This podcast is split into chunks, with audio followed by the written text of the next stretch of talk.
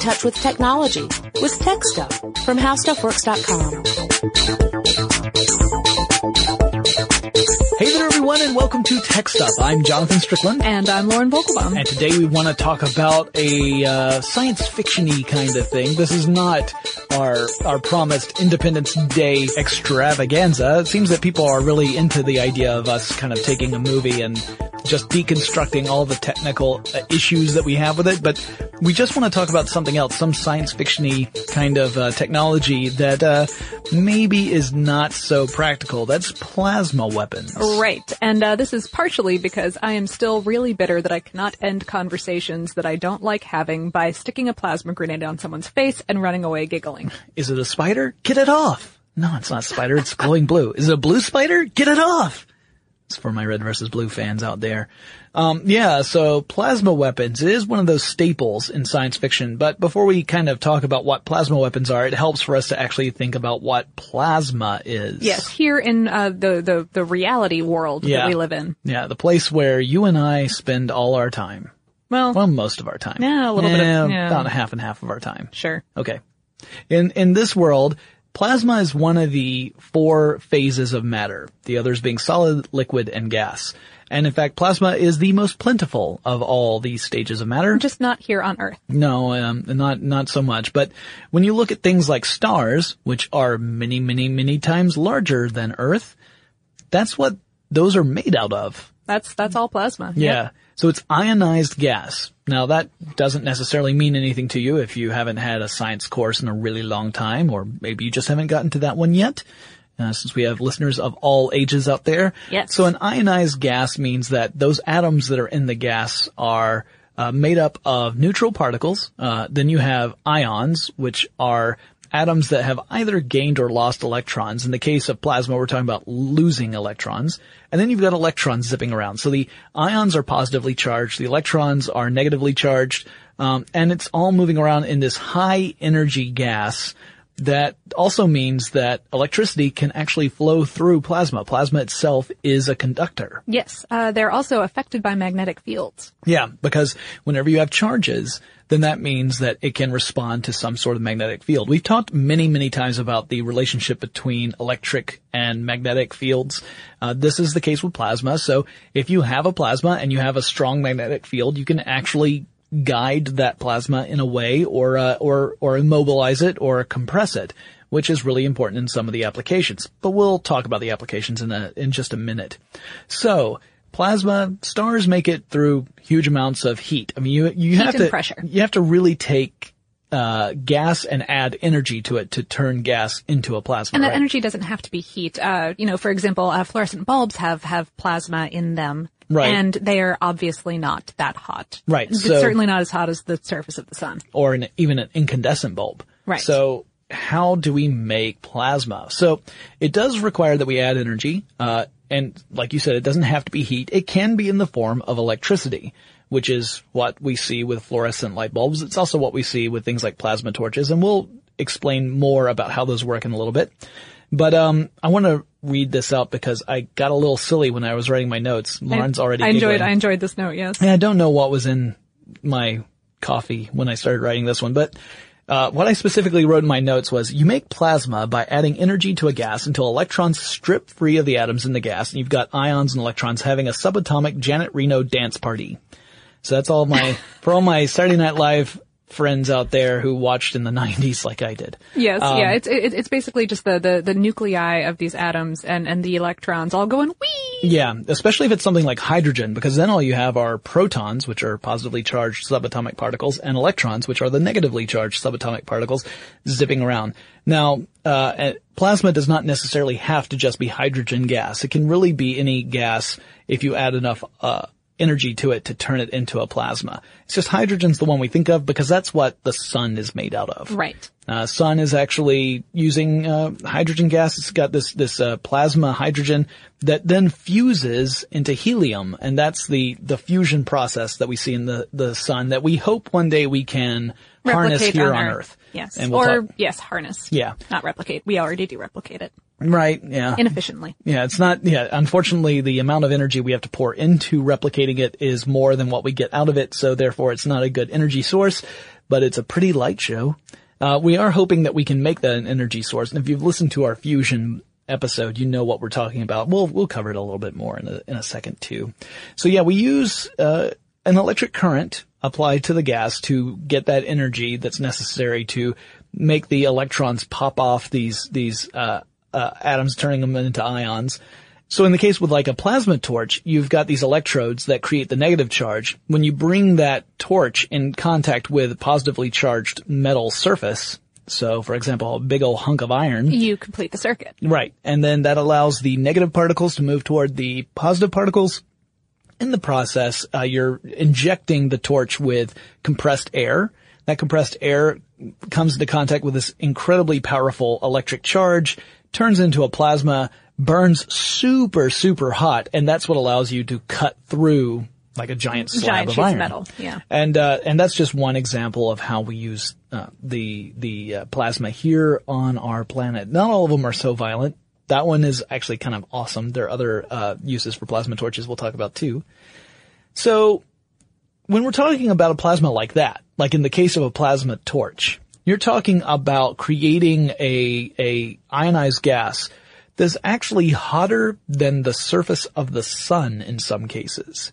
So how do you contain something like that? Very carefully. Right, because if you don't, you just burn everything up.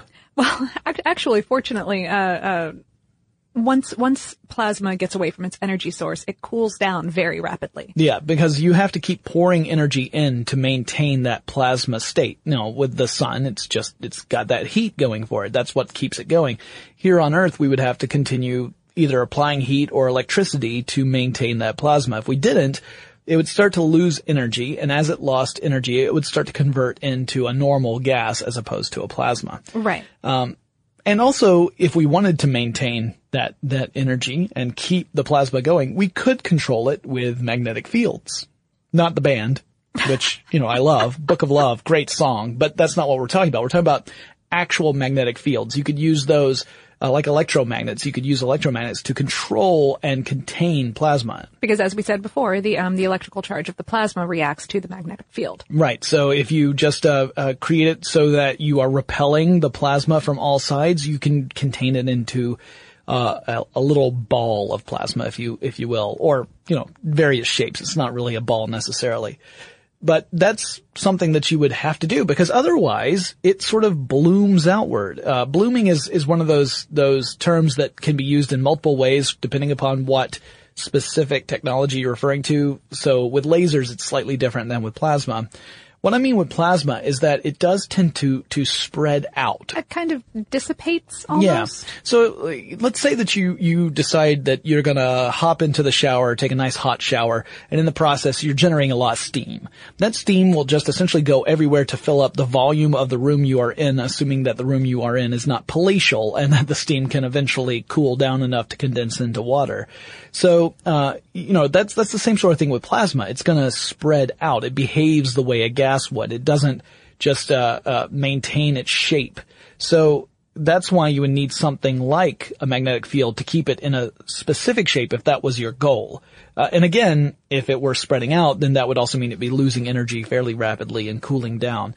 Doesn't necessarily mean that um, you want to stand too close to a plasma torch as it's going off, but it does mean that it's not going to, you know, when we talk about something that can burn hotter than the surface of the sun, we don't mean that if you turn it on, it immediately starts to burn a hole straight down through the Straight earth. through the earth. Yeah. No, no. A couple feet away, it's gonna gonna cool down enough that it's nothing. Yeah, yeah, and at least not enough for it to cause a massive problem, uh, like a structural integrity problem. Uh, that being said, if you do have a plasma furnace, you have to have lots of cooling mechanisms in place to keep that operational if you're going to maintain a plasma burn. Sure. And uh, we'll talk about that in a second. I like that we keep on hinting the stuff we're going to talk about. Yes, teasers. We're actually kind of getting into it right now, so don't worry. It's not like we're we're holding off that far. So we've already kind of talked a little bit about what we use plasma for. For instance, plasma torches. We talked about that, and you mentioned fluorescent lights. But how exactly do fluorescent lights work? Like, what is the the plasma uh, application there? What's what's happening inside a fluorescent? Okay, so uh, fluorescent bulbs are sealed tubes, and uh, they they inject current into them through electrodes. Um, they're, the, the, the tubes, the tubes are filled with a, with an inert gas, usually, uh, classically argon, and, uh, and a little bit of liquid mercury. And, um, so, so when the current flow, flows through these electrodes, um, it causes the inert gas in the tube to plasmify. Um, and I'm not sure if that's a real word. Yes, but it is. Excellent. It is. Cool. It is right now, anyway. It's, it's real enough for me. We are the music makers. Yes, we are the dreamer of, of dreams. yes. um, and and when when that when that gas plasmifies, um, the electrons begin migrating through the tube due to this electric charge. Okay. Um, uh, this this energy makes the liquid mercury gasify, All right. And then those uh those those little gasified mercury atoms um, collide with the argon plasma, and the um, the electrons in the in the mercury atoms start getting excited by these collisions and and jumping up a level. Right. And now, now th- this, this this is basically how photons are formed. When um when something collides with a particle and gets those electrons excited, it jumps up a level, and then when it contracts back down to its former position, a photon is given off. Right, because what's happening is you're pouring energy into the atom, which is allowing the electron to move to further out from the nucleus. When the electron starts coming back into the nucleus, that means it has to release that, that energy that was used to push it out in the first place. That release tends to be in the form of a photon, so mm. a light particle. Now in the case with mercury, most of those light particles are actually ultraviolet. Correct. Um, which which is invisible to the human eye. So it wouldn't be a very useful light bulb if that's all it did. I mean, apart from, you know, maybe you wanted to have a wicked black light kind of thing going on. Oh, right, and that is how black lights work. Um, Yeah. but uh, but the the inside of most fluorescent bulbs that are not black lights eh, are covered with um with a powdered phosphor coating. And Right. um, this these these phosphor atoms get bombarded by the UV photons, uh, go through one of those fancy electron jumps, and in the process release a visible light photon. Right. So you, you're actually having two, uh, incidents of the same process going on within a fluorescent bulb. It's just one of them is what is, uh, re- giving us the, the light that we can see within the visible spectrum. And, uh, and and the other is the more practical from a um, energy conversion and um and also I mean uh, stuff like argon gas is pretty common and inexpensive. right. So Uh, by the way, the fact that there is mercury in fluorescent bulbs is one of those reasons why you want to be very careful with fluorescent bulbs, especially do when you're break them open and lick them. Yeah, you, when you're disposing in, uh, of uh, fluorescent bulbs, you need to be very careful because mercury is very toxic, Mm-hmm. uh, and it can make you go crazy, and not in a fun Las Vegas kind of way. Science fact. Yep. Yes. So, uh, so that's one way that we use Right. plasma, along with torches. Yeah, and, and this this brings us actually to plasma TVs because plasma TVs are are essentially um, made. A, a plasma display is made up of a bunch of very small colored fluorescent lights. Right. Um, but by altering the kind of phosphors that you're using in a fluorescent light's coating, you can alter the kind of, of visible light that's that comes out of it. Right. So, what color you actually perceive? Right. And uh, and these are our um, RGB, uh, uh, uh, Red, green, blue. red, green, blue lights. Right. So, uh, and here's an interesting thing. So one of the things that, you know, people who are home theater enthusiasts and, you know, they either subscribe to LED, LCD, or plasma TVs, uh, one of the things they talk about is contrast ratio, which is the difference between the whites that you can display on a screen versus the, the shades of black that you can display on a screen. And if you have a true black, that means that uh, if you were to turn off all the lights in your room and look at your TV, it should just disappear. It should not even be noticeable. It shouldn't be glowing. Right. If you have an LCD television, chances are is that if you have all the lights off and you have a black screen on your TV and the TV's on, you can actually see more like a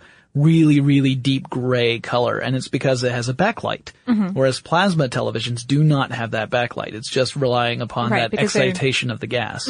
Yeah, there. It's just all of these little pixels of of red, green, and blue light that are that are very small and uh, contributing to a larger picture. Right. So when it's when the screen is is black, it's because there's nothing active. It's not that you know there's like a little tiny shield between the backlight and you, which is technically what's going on with most LCDs. The the shield is very tiny, but it is what it is. Uh, and there were a lot of uh, other like differences between plasma and LCDs, especially early, early on. In fact, if you really want to experience the joy of learning about the differences, you can listen to one of the very first episodes of Tech Stuff. We're talking like back, I think, when it was five minutes One of those five minute episodes. You would have to yeah. go to our RSS feed to find it. But if you went to our RSS feed and scrolled all the way down and then looked a couple of episodes up from the very first one, you would see that Chris and I did an episode all about the differences, differences between plasma TVs and LCDs. But in this case, plasma is um, you know, one of the, the, the- exactly what we're talking about, this ionized gas. Now keep in mind, both with fluorescence and with the plasma TVs, these are not gases that are burning at hotter than the surface of the sun. Right. No, So- no, they're not. However, our next application will be. Okay. Uh, well, are you talking about plasma waste converters? Um, I was going to talk about plasma torches, but we Which- can yeah. also talk about plasma waste converters. Right. Because we kind of talked about plasma torches already. We did, we did. I well. I, I wanted to mention that they they've actually been around since World War II. Um, Right. When uh, when factories working on military aircraft started adopting uh, welding techniques that they that they realized were um uh were much more efficient um because they uh um when when you're feeding that inert gas through through the electrical arc, um, it creates a, a barrier around the weld with the uh, with with the airflow, Mm. and um, that that protects it from oxidation, which is very useful when you're trying to make things stick together like metal. Um, Right. Especially if it's metal that's going to be under tremendous stress, like a, Mm-hmm. and and like an poor airplane. and poor conditions, you know, Yeah. like like having you know salty water being tossed at it. Sure, like sure. But plasma waste converters are a little different. It's using the Yes. same technology as plasma torches, Mm-hmm. uh, in the sense that you have a plasma torch at the, the heart of the plasma waste converter. And anyone who's listened to tech stuff long enough knows that I'm crazy about this idea because I just think it's so cool. The idea is that you are using plasma in the in the sense of a plasma torch to break down the molecular bonds of garbage. So you bring garbage in and the garbage gets exposed to a plasma torch within a furnace. The furnace itself is lined with lots of uh, protective material to keep it at a um, workable temperature so it doesn't, you know, break down. But the garbage itself, when it's exposed to this intense heat, the molecules that hold it together, the, those bonds that hold the molecules together, rather, they break. Right. And it, and this it is turns. called it's called molecular dissociation. yeah, uh, I've dissociated with some molecules in my time, and let me tell you, it's a violent process. And so in this case, what happens is the the material breaks down into one of two forms. Either, if it's carbon based, it it then turns into gas, or if it is not carbon based, if it's not organic, it then melts down into slag. And usually before you would even go through this process, you would actually sort through this garbage, you know, take out anything that's metal that you could recycle, that kind of stuff. And so what you, what you're left with is a gas that if you treat it chemically, you could actually make a synthetic fuel out of it. Which, which is one of those promising um, future fuels that people talk about sometimes. Right. And it's not that this is a fuel that would, it's not that we would create enough of this to make it our primary source of fuel, But but it could help offset some of our gasoline usage. Yeah, and or even if you just had it on site, if you had energy production on site along with a plasma waste converter, then you could actually generate electricity. Fuel your electricity. converter with. mhm. Yeah, you could fuel the converter, and if you made enough electricity from the fuel, it all depends on what the garbage is made out of. But if you made enough, you could even uh, feed electricity back into, Into the power grid, grid. yeah. So, uh, but then the other stuff, the slag, just melts off, and it if you let it cool by air, it becomes uh, uh, this rocky substance looks like volcanic glass. And you can use that in construction materials. If you cool it with compressed air, it turns into what's called rock wool, which is a very uh, uh, effective insulator. Uh, if you cool it by water, it turns into this little pebbly kind of substance that you can use for multiple purposes. It's just a neat idea, and it's uh, you know it it comes at several different problems all at once. Energy production, although on a very small scale. Again, it's not like this is going to. It's not like it's going to be Mr. Fusion, right? It's not going to Right, power your car. no. Um, but energy production as well as getting rid of garbage in a way that it, it would mean that we'd turn our garbage into fuel sources and eventually we could even, if, if the, if the facilities were large enough, uh, get rid of landfills. We would eventually mine the landfills for Mm-hmm. fuel plus take in all incoming garbage. Now, And this is in a relatively clean way, by the way, because it doesn't use oxidation Right. in the burning process. yeah, you're not, you're not actually burning stuff. Yeah, you're it's not a burning, You're it's- applying so much energy that it just breaks it down. Yeah. So yeah, it, it's different from burning garbage and then releasing toxins into the air. Keeping in mind that the gases that you are getting from this process would be pretty toxic in some cases, but that's why you have to have the chemical scrubbing uh, part where you use uh, a special chemical. You cool the gas down in several in several steps, and once it's cool enough, you then combine it with other gases that will allow the useful stuff to pass through and become synthetic fuel, and the other stuff, the toxic stuff, would bind with other agents to become essentially inert material that you could then dispose of safely. At least that's the ideal. Um, all that being said, really expensive proposition, which is why we don't see it everywhere. Right, right. Uh, but but pretty cool though. Um, Yeah. And uh, and and this is possibly why people in science fiction decide that hey, you know, this thing where we're literally breaking down the molecular structure of of atoms So and the yeah, why don't we use that as a weapon? As a weapon. I mean, if this is if this is something that can turn stuff into just gas or molten slag, wouldn't that make an amazing weapon? And in theory, sure. And that's probably one of the reasons why it's so popular in science fiction. But we'll we'll take a closer look at that before we get into the science fiction-y part and the actual weapon part. Let's take a quick break. All right, so we touched on it. Why you would want a plasma weapon? Because plasma is the stuff of stars, and if you were able to wield that in a weaponized way, you would be the biggest, baddest monster in the universe. You were looking at me to see how I was going to end that, weren't you? I was. Because you were thinking like there are a lot of words that he could use to end that phrase, and some of them would require a beep. But I was good. You were. So yeah, it's, it's this idea of transmitting huge amounts of thermal energy or heat. So if you think of our traditional guns, the stuff that we have right now today, most of those guns are weapons that transfer kinetic energy. The idea that I fire a projectile at a target, that projectile transmits kinetic energy to the target and that causes damage. Correct. Um, now, uh, uh, you know, not all guns are that way. We've got some guns that use different methods, like, uh, you know, things that even use things like sonic waves.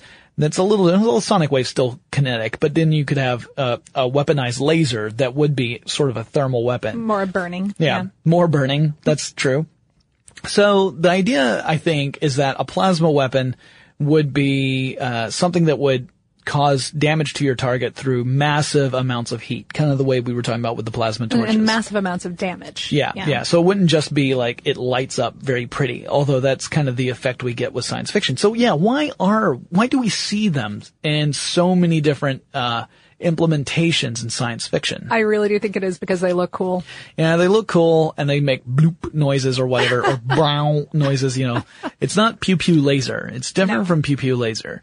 But, uh, for example, you know, we've mentioned this before. Lauren and I both are fans of the Halo franchise. Yes. And in Halo, the, uh, the, the alien bad guys. The tend- Covenant, they yeah. tend to use, uh, plasma weapons. I think, in fact, all of their, uh, uh, according to the Halo wiki, anyway, Yeah. um, uh, not not all of the we- they're the the needler is the one kind of weapon under contention, but everything else that the Covenant uses is um is a, a plasma, weapon. technology. Yeah, because they talk Yeah. about plasma rifles. They talk about uh, plasma pistols. If Plasma you want to grenades? Yeah, if you want to noob combo somebody, you got to have a plasma pistol and then a uh, human pistol, mm-hmm. and then you charge the plasma pistol up. It's really good for for taking shields down. Yeah, and, and that's that's the real purpose of it in the game, right? Some weapons are very good at doing particular things. Like the kinetic weapons are good at hurting people once their shields are down, but they're not so good at taking down shields. Whereas the plasma weapons are really good at taking the shields down. And if you're me, they you could shoot somebody a billion times with a plasma weapon and they never seem to die. Whereas I can take a hit and a half and I'm done. Right. Sure. It's also that I'm really bad at Halo. Let's be fair. I'm, I'm probably not hitting them at all. I think I'm hitting them, but in reality, I'm just kind of spinning around, pointing my gun in the air and going, ah! within within the Halo universe, uh, by the way, and, and I, I found this interesting just because I'm such a Halo nerd. Um, uh, supposedly humanity had tried to create a plasma tank at some point, um, because you know because we were in this hypothetical future using um using plasma for garbage disposal and stuff like that, and uh, but the, it never came to fruition. Right. And whereas And- the, the Covenant certainly did. Because the, the Yes. Wraith, as I recall, does fire, Yeah. uh, giant blobs of plasma. And the interesting thing is that in the, within the Halo universe, the, these plasma projectiles behave in a very particular way. They, they, they seem to go straight out from the weapon. They don't, they don't bend to gravity in any way. They do not. Um, So it's almost more like a laser in that sense. It's like an energy weapon in that sense, but it's an energy weapon where it is a cohesive blob and, of and, and a very slow cohesive blob compared to, for example, the airspeed of a, of a swallow. No, no, the airspeed of a bullet. Um, or, uh, right, yeah, yeah. The, the, the physical projectiles, like if you're using a pistol, it's not like you can track the motion of the bullet in Halo, right? You just, you see whether or not you hit something Mm-hmm. well, you can, by you, the reaction. you can see a sniper trail, but, um, Yeah, yeah, you can see a trail, but you can't see the bullet itself. Mm-hmm. You know, you see the evidence of where the bullet was. Whereas with the plasma weapon, you can actually track the projectile as it fires across the, loops across the yeah, board, the field yeah. of battle. so, uh, And uh, uh, also, I wanted to mention that Star Trek, a, a lot of um, a lot of the plasma uh, cannons, bombs, bullets, torpedoes, beams, um, uh, some forms of phasers are are also supposedly plasma based. Interesting. Yeah, I think it's just mainly because it sounds scientific and interesting. Mm-hmm. And again, they you, you know when you know that a plasma is an ionized gas and can be a superheated gas, then that tells you, oh well, you could have this blob of stuff. But it starts to raise some pretty tough questions, like. Could we have a science fictiony plasma weapon? And if not, what what's the problem? Where where are we hitting the challenge of doing this? And there's a few Physics, physics really is is the problem. it's a big one. Uh, so one of those challenges, we kind of hinted at it already when I was talking about taking a shower. So imagine you're taking that shower and you want the steam to all go into one place in the room and stay there. Really hard. How do you do that? Yeah. Um, yeah, it's, uh, some people have pointed out, like, think about if you had a gun that could fire steam. Sure, if you were just right there, right where the barrel of the gun is ended and If you've ever gotten a steam burn, it's it's bad. Yeah, it's bad. You know, if you're at point blank range for a steam gun, that would be bad business. It would hurt Mm-hmm. a lot. So same thing with like a plasma torch, except it wouldn't hurt so much as you would start to dissociate. um, but, uh, uh, But if you get more than a few feet away, yeah, if you give it more than a few feet away, it all disperses. It, it has this blooming problem again that it just starts to, the, th- there's nothing holding the plasma into a shape like a projectile so that it could maintain some sort of coherence until it hit a target. So if I shoot a steam gun at Lauren and she's 15 feet away, she's just gonna sit there and say like, nice smoke machine you got there, idiot. uh, whereas I'm thinking like, oh shoot, I should have got the other weapon, like the crossbow or something. This is Yeah. terrible. It was Yeah. a, a poor Yeah. choice. You might get a little damp.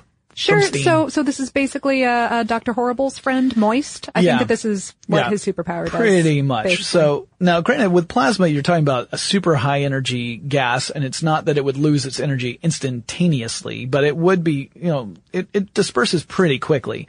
So uh, another thing is that uh, plasma tends to be less dense than atmosphere, especially if it's like a hydrogen gas. I mean, that's not, hydrogen's the lightest of all elements, right? So if you were to fire out a blob of hydrogen, the first thing it would do is float up into the atmosphere, assuming that you are firing it in an atmosphere and you're not in space. Okay. So if I, if I, if I'm shooting at you in our own real world Halo and I have a hydrogen based plasma weapon, you're just going to see my projectile shoot straight up, uh, as it's dispersing. So it's just getting, it's a blob that's getting larger and grow and floating up. Meanwhile, you're just giggling and I'm still still shaking my head. unloading you. your sniper rifle at me. um, but luckily, uh, I serpentine. So anyway, the, the, this is a, a problem. You would have to have a super dense plasma so that it would not just float straight up. But that means that it would behave according to the rules of gravity. So just like an actual projectile, if you fire a gun, uh, with a physical bullet and you have a, you know, you have plenty of space, that, that bullet will hit the ground. If there's nothing to interrupt its flight, it's going to hit the ground in the same amount of time, by the way, as it would take you to drop the bullet from the height of the gun. So if I dropped, if I dropped a bullet straight down, uh, and I had a gun that is parallel to the ground, right? It's not pointed up in any way. It's not arcing. Uh, and, and I fire the gun and I drop the bullet at the same time. Both bullets will hit the ground at the same time. It's just the bullet that's fired from the gun will hit the ground really far away. Physics. But, that's because That's gravity's behaving. Gravity. Yeah. So gravity would would great. Uh, affect plasma because you would have to have it super dense enough so it doesn't flow in the air. Yeah, but that means that it'll that's pull super it down. dense. It'll pull it down. Yeah. yeah. So uh, there's that issue. And then how do you keep the plasma together? How do you keep it so that it's a projectile? The only way I can think of is that you use some sort of traveling magnetic field that keeps it in that shape. So you would have to have something that could create a magnetic field around your plasma and travel with the plasma projectile until it gets to its target. We don't really have anything that can do that. And if we did, I'm not sure that a plasma weapon would necessarily be the most The interesting first thing that we would do with that. yeah, we might be able to find other ways of weaponizing just that. The fact that we could make a traveling magnetic wave that we could control in so precise a manner as to maintain the shape of a plasma ball. You probably could weaponize that in a much more effective way. Uh, in in Halo, the uh, the plasma sword is uh, is is said to be controlled by by magnetic field generators, Right. That hold Right. the blades of of ionized gas in that shape. Some people have theorized that a lightsaber is in fact some sort of plasma sword, um, whereas I just say what Lucas said, that it's a magic sword. So with magic, you don't have to have a scientific explanation. You don't? Nope, it's just magic. But anyway, so yeah, you'd have to find some way of keeping that together. That's challenge number one. So we are nowhere near the point where we would be able to generate a plasma of the sufficient density and then keep it in the right shape and have it act as a projectile. We just don't have that here. So that's first challenge. Second challenge, propelling the plasma. How do you get it to go out of the gun toward your target and maintain any sort of speed? Um, I don't know. Uh, maybe again, another magnetic field possibly. You could use a, a, a very strong magnetic field to, to repel the plasma toward your target. Doesn't seem like it would be terribly accurate. It's almost like just shoving someone. And also, also still not. I mean, if you can, if you can really direct that sort of magnetic field, you get back into the territory of why aren't Why we just, just weaponizing that? Yeah. Yeah. Or you, if you're talking about a plasma where you are generating the plasma by pr- pushing compressed air past electrodes as opposed to already having generated plasma and then firing that. If you're making the plasma on site, like you would with a plasma torch, then, uh, I guess you could have it be kind of like a plasma flamethrower. That's as close, or maybe it's doing the, a quick puff or a vortex of Mm-hmm. air. You, have you ever seen those air cannon, the kind that have the elastic back? yeah, you pop them and. And then you, you know, I don't know see, why I leaned back from the microphone to visually display that for all of our listeners. I That appreciate really- Mm-hmm. that because it told me that you actually understand what it is. You immediately knew what I was talking about because you were making the universal gesture of this jerk is about to hit me with an air cannon. Um, if you guys don't know what I'm talking about, they're these air cannons. They're sold as novelties. You can find them all over the place. I think ThinkGeek has them, Mm-hmm. but you can use them to fire a puff of air at a person all the way across a room, and that air will maintain its shape by creating this vortex, this swirling uh, uh, motion of air that allows it to kind of be a projectile over decent distances. It does eventually disperse. It's not Sure. like it's going to maintain that indefinitely. But maybe your plasma weapon would create a vortex similar to that and be able to uh, be a, propelled through a quick puff. Uh, but you know, it's still kind of an issue there. That's how do you do that? Uh, If if if you were able to generate enough kinetic energy through uh, the magnetic field, like you said, why not just make a, mag- a kinetic weapon rather than a plasma weapon?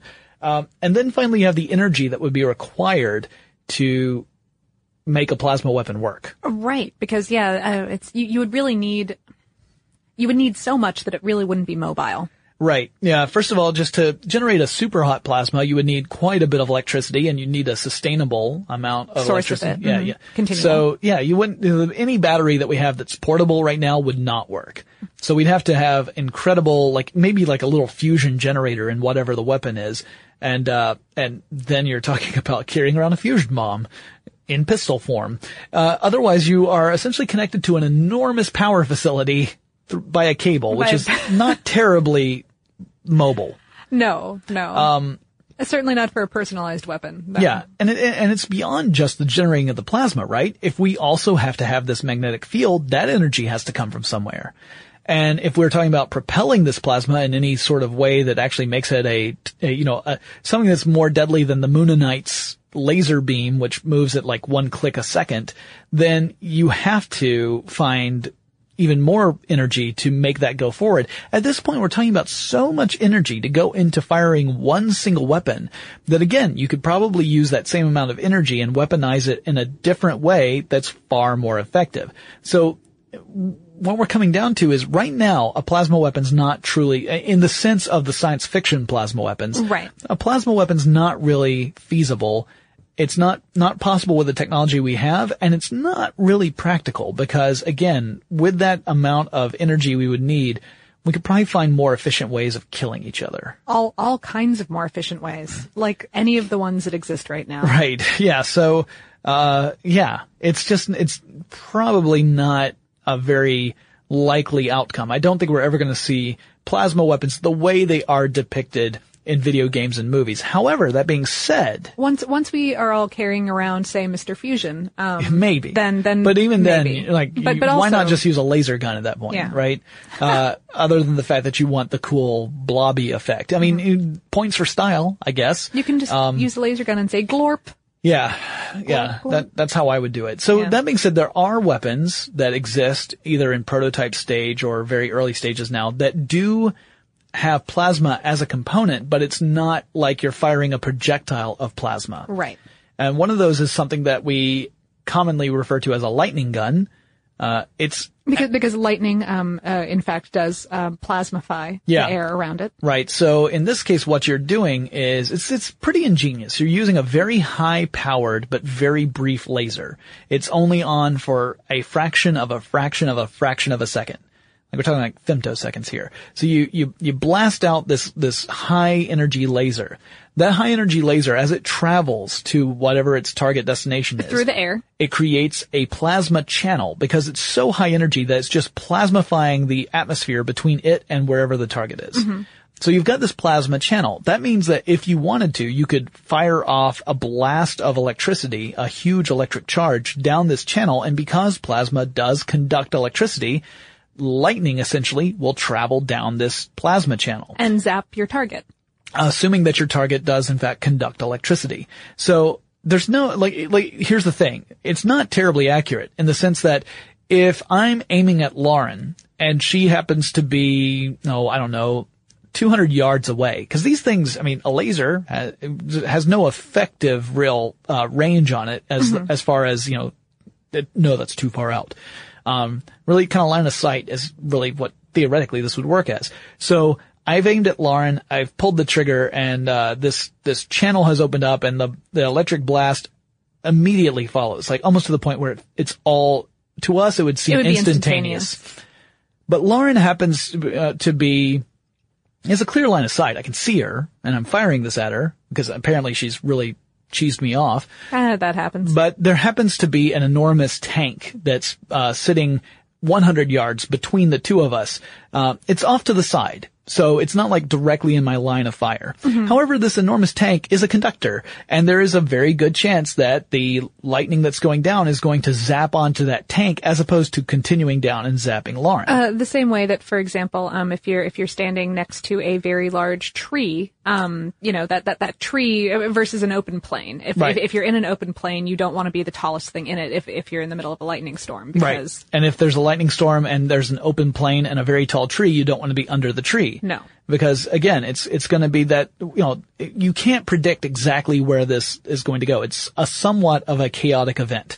Now, but but the largest conductor nearby is a pretty good guess. Right. So if Lauren's the largest conductor nearby, first of all, there aren't any other people around because she's tiny.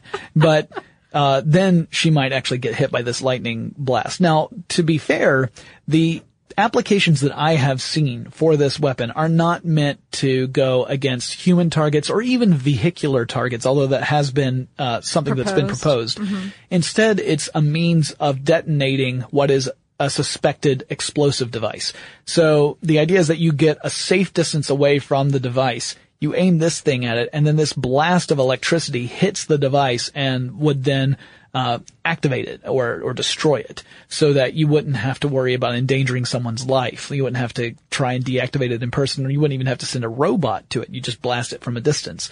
So uh, that's the the proposed use of it. It's really kind of again not as far as I can tell. It's not something that's widely deployed. It's still very much in that sort of Testing stage, yeah. testing and and waiting for uh, for money kind of thing. sure. Where it may even be perfectly viable. It's just that you have to get to the point where it funds and then it actually gets into the hands of the people who want to use it. Then there's something called the pulsed energy projectile weapon. or PEPs. PEPs. Yeah, these are uh, often referred to as non-lethal weapons, and in fact, Chris and I did an episode on non-lethal weapons. If you haven't heard that one, you should go back and listen to it. Uh, we do cover PEPs in that one. Lasts more than five minutes. Yeah, this one, this one is one of the longer ones because it was a couple, it was like maybe a year or two ago when we did it. So, uh, these PEPs are, uh, they're classified as non-lethal, but they can qu- be quite lethal. The idea here is that you use a laser again, uh, you point the laser at your target and the laser is very high powered and it ends up vaporizing part of whatever the target is, whatever it comes into contact with. In the process, that area then plasmifies, turns into a very rapidly expanding pocket of plasma. That expansion is super, super fast. And during that expansion, you get a couple of things that happen. If it's faster than the speed of sound, then you actually get a shockwave, like you would, like a, a sonic boom. You know, it might not be on the scale of a jet flying overhead, but it could still happen. That would be enough to really knock you silly.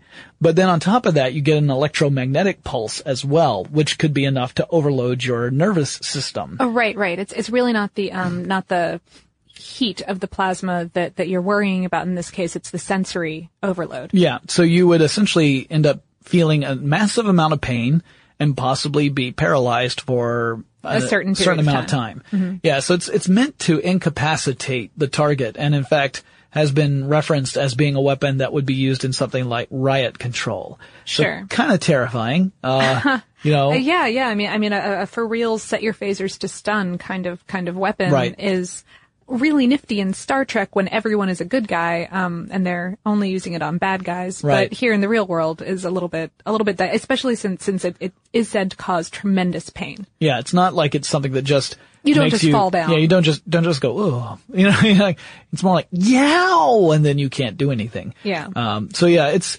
Uh. But those are two examples of existing weapons that are using plasma in some ways, just not in the way that we think of when we think plasma gun. So, you know, it's not that plasma is completely useless in the, in the weapons field. It's just that it's not directly used as a projectile the way we think of when we play Halo. There is, um, I, I did read about about something called a plasma shield. Have you heard about this one? No. Um, uh, it's it's a device that's using um, a, a dynamic pulse detonation, and um, and it- it's basically um, a short but intense laser pulse creates a ball of plasma, and then a second laser pulse generates a, a shock wave, the way that we were talking about a moment ago with the PEPs. Um, uh, creates a shock wave within the plasma that generates a flashbang. wow. That would, sounds like that would be terrifying. Yes. Yeah, and loud. and and very loud yeah, And, Yeah. and and that this this also you know being being more defensive than offensive Yeah, it's meant to disorient. It's Correct. meant to disorient and to distract and to allow uh, your other forces to either withdraw or to engage in a way that the uh, opposing forces cannot anticipate because they're currently dealing with the fact that their ears don't work anymore.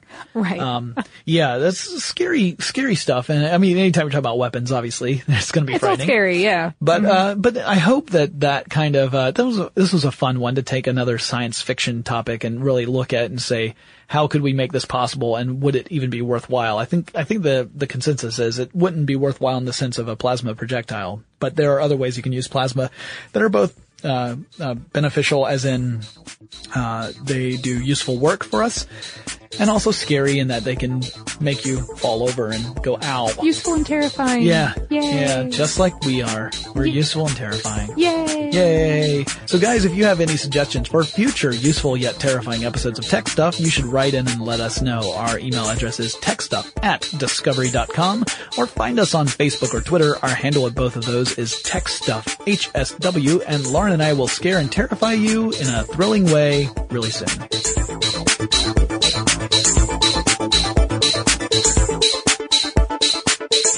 For more on this and thousands of other topics, visit howstuffworks.com.